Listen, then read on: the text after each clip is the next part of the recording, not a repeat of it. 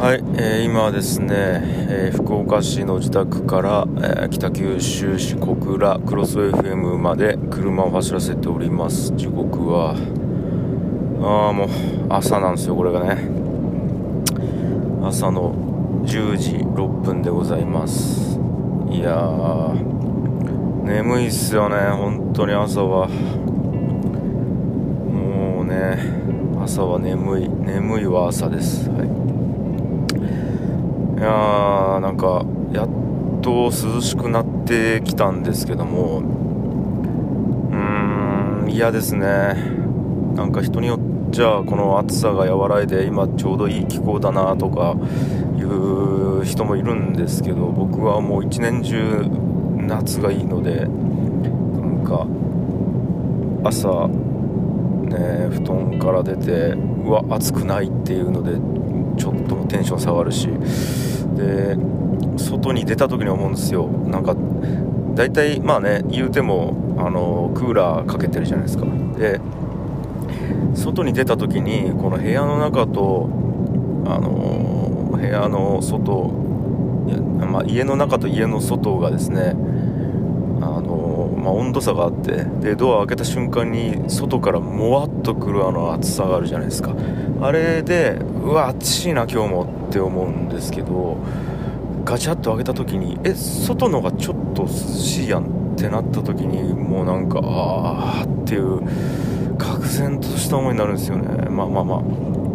それはいいんですけど。あのーうんちょっと今日話したいのはですね超めちゃくちゃ当たり前のいいつもみんなが言ってるような話なんですけどもうんなんか情報って大事よねっていう めちゃくちゃ簡単な普通の話をちょっとしたいんですけどうんなんかよくえー、と僕言う言葉があるんですけどこんなん知っときゃすぐできるやんっていう。だから知っときゃいいやんって言うんですよね。でなんか例えばじゃあ、えー、とパソコンでなんかえー操作をしたいとするじゃないですか。で、まあ、たまに例に出すのが100個のファイルがあってパソコンの中に。その100個のファイルを全部あのえー、と日時順に並べてナンバリングしたいみたいな。例えばファイル001ファイル002ファイル003点点点みたいな感じであのなんか写真をじゃあ、えー、と日時順に並べ替えて、えー、とナンバリングしたいってなった時に、まあし何も知らない人は一個一個ファイルをあのクリックしてで右クリックしてで名前の変更というのをポチッとしてでファイルえー、と001エンターってしてでその下をポチってクリックしてで右クリックして名前を変更ってしてでキーボードでファイル002って書いてでエンターしてみたいな感じするじゃないですか。でもこれちょっと慣れた人だったらあのまずショートカットキー使いますよね。えー、と Windows なら F2 とかで、まあ、Mac ならエンターエンターってかリターンかななんですけどリターンをしてファイル001って書いてそのファイルっていうところを、えー、とコマンド C とかコントロール C で、えー、とコピーをしてで、えー、と次は、えー、とエンターを押して下を押してもう一回 F2 を押してでコピペしてから002のところだけ書き換えてみたいな感じでもうマウス使わずにやる方が絶対早いじゃないですか、まあ、ただねあもちろんだからこれもショートカットキーっていう存在を知ってるかどうかでだいぶ作業効率が上がると。まあでもただえっ、とこれ一個一個やるよりもあの100個ぐらいのファイル数になるとリネームソフトを使ったりとか、まあ、あと Mac だったら純正であるんですけどあの全部選択してで、えー、とそういうファイルリネリネーム一括ファイルリネーム機能みたいなものを使うと100個でも1000個でも1万個でも一瞬にしてあのそういうことできるじゃないですか。バッと。これって本当に知れば知るほど、えー、と作業が一緒になっていくわけですよね。だから知っときゃいいって感じなんですよね。で、えっ、と同じような話で言うと,、えー、と車の免許を取る時に僕、えー、と確か18かな19かなぐらいの時に車の免許を取ったんですけどあの、まあ、合宿で取ったんですね。たらあのまあ、その地元の、まあ、先輩みたいな人がいて、みたいなとか先輩がいてあお前免許取るときはその交通なんたら安全協会みたいなやつがあの協会に入れって言ってくるけどあれ入らなくてもいいからみたいな。で入ったらなんか何千円か取られるけどあの入らなくていいからって言われて。ああそうなんやと思って。でえっ、ー、と案の定ね免許発行した後に言われたんですよ、えー、と安全協会でこれ皆さんで、えーと、払ってくれたお金でなんか、えー、社会のためになってますとか言ってたんですけど、まあ、言うたら僕学生なんでそんなにちょっとこう寄付みたいなものをするような金銭的余裕もなかったんであすいませんって普通に断ったんですけど大体やっぱあれ知らなかったら払ってくださいって言われるんで払いますよねっていう。いやあの払うことがいい悪いじゃないですよ。ただえっと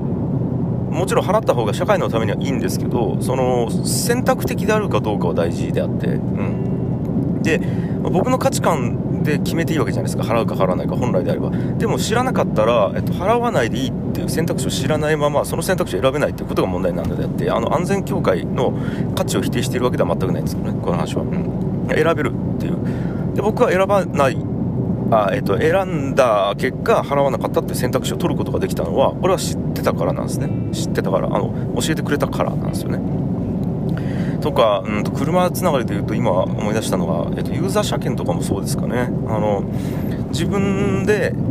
やった方が安いんですよ。車屋さんに言って出してもらうよりも自分でやった方が多分1万から1万5000円ぐらい安くて。でこれは若い頃だと絶対ユーザー車検やった方がいいんですね。なぜなら、えっと、日給1万とか1万5000と同じだからですね。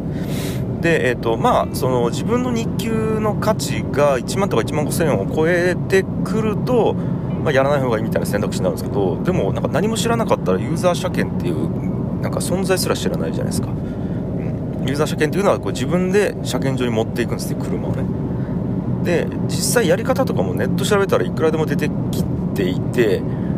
全然簡単なんですよ。やったこと1回でもあればもう次から余裕みたいな感じなんですよね。うん。そうなんですよね。だからその何ていうかあの知ってるのと知らないので全然違うわけです。であの音楽もそうで、えーと、例えばじゃあ音楽作りたいんです。とにかくなんかこう自分でパソコン使ってやりたいんですけど何のソフトがいいですかとか言われるんですよね。でもなんか僕からするといやいやもうググったら出てくるでしょと。その DTM スペースえーと、素人スペース簡単とかで検索したらとりあえず GarageBand とか出てくるしなんやったら iPhone でも使えるしみたいな。で、えっと、いろんなアプリとか、音楽ソフト出てるんでとりあえず片っ端から試してみればいいじゃないですかって僕とかは思うんですけども、まあ、やっぱあの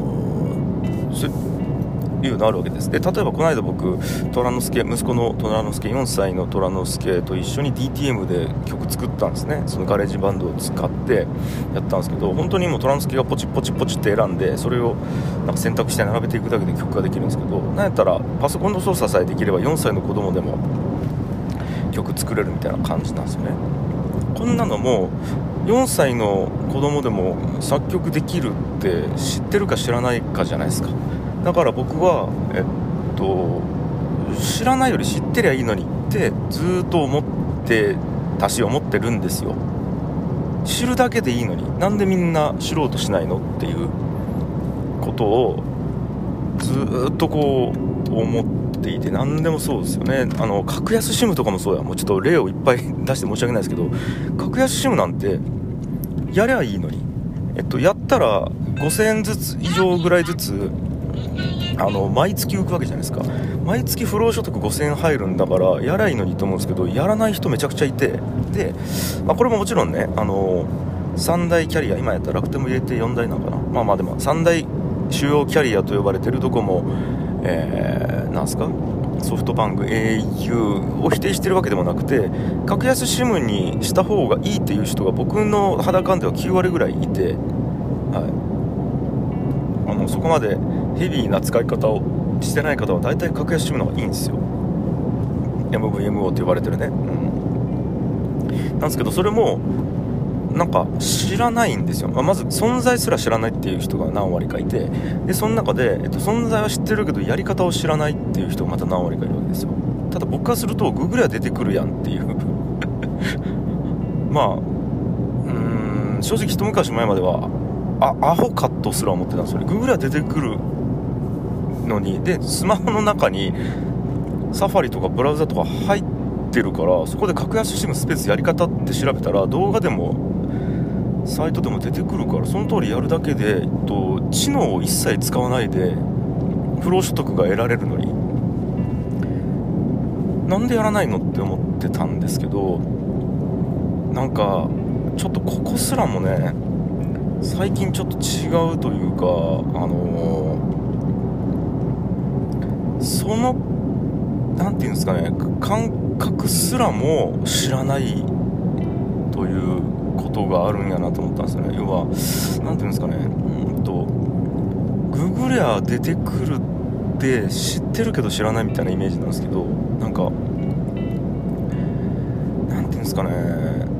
格安 SIM のほとんどは面倒くさそうっていう感じなんですよ。面倒くさそうっていう感じですね。でやってみたら全然面倒くさくないんですよ。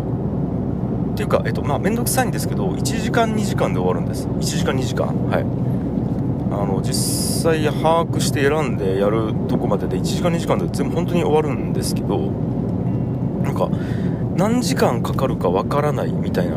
多分とこなんですよね。だから見積もりすら面倒くさいですよ。ただ僕とかはえっ、ー、とググってどんくらいかかるかを見積もることの費用対効果を知ってるんですよ。えっ、ー、とちょっとわかるかな今ので。えっ、ー、とおそらくそれはそんなに難しくないであろうというまず推測があって。で調べてえー、っとデメリットとメリットを検討した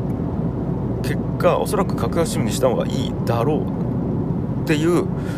えー、まず推測を立ててでそれに大体これくらいかかるであろうっていう推測ができるから、えーと、12時間、えーと、働いただけで毎月5000円の不労所得が得れる仕事だぞっていう風に脳内変換できるんですよ。それはでもおそらく経験をしたからなんですね。数々のなんかそうやって自分の頭で考えて、えー、なんですかね、えー、調べてでそれを達成して思ったより面倒くさかったなっていう経験もしたし思ったより簡単だったなという経験をした中でこれは大体これぐらいの大変さだろうっていう見積もりができるからおそらくパパッとこう調べてやれるんじゃないかなっていうのがあるんですよね。でこれも1個の情報だなと思ってるんですよ。そのめちゃくちゃ面倒くさそうって思うのって間違いじゃないですか。面倒くさくないから現実は。ただなんかこう、うん、その見積もりすらできない状態っていうのってその、まあ、情報というかその知識というか、まあ、経験なんかな経験がないっていうことなのででもこれは確かにえー、っとググっても出てこないなと思ったんですよね。なんかリネームの話もそうでファイルの。ちょっとググったらリネームソフトありそうだぞって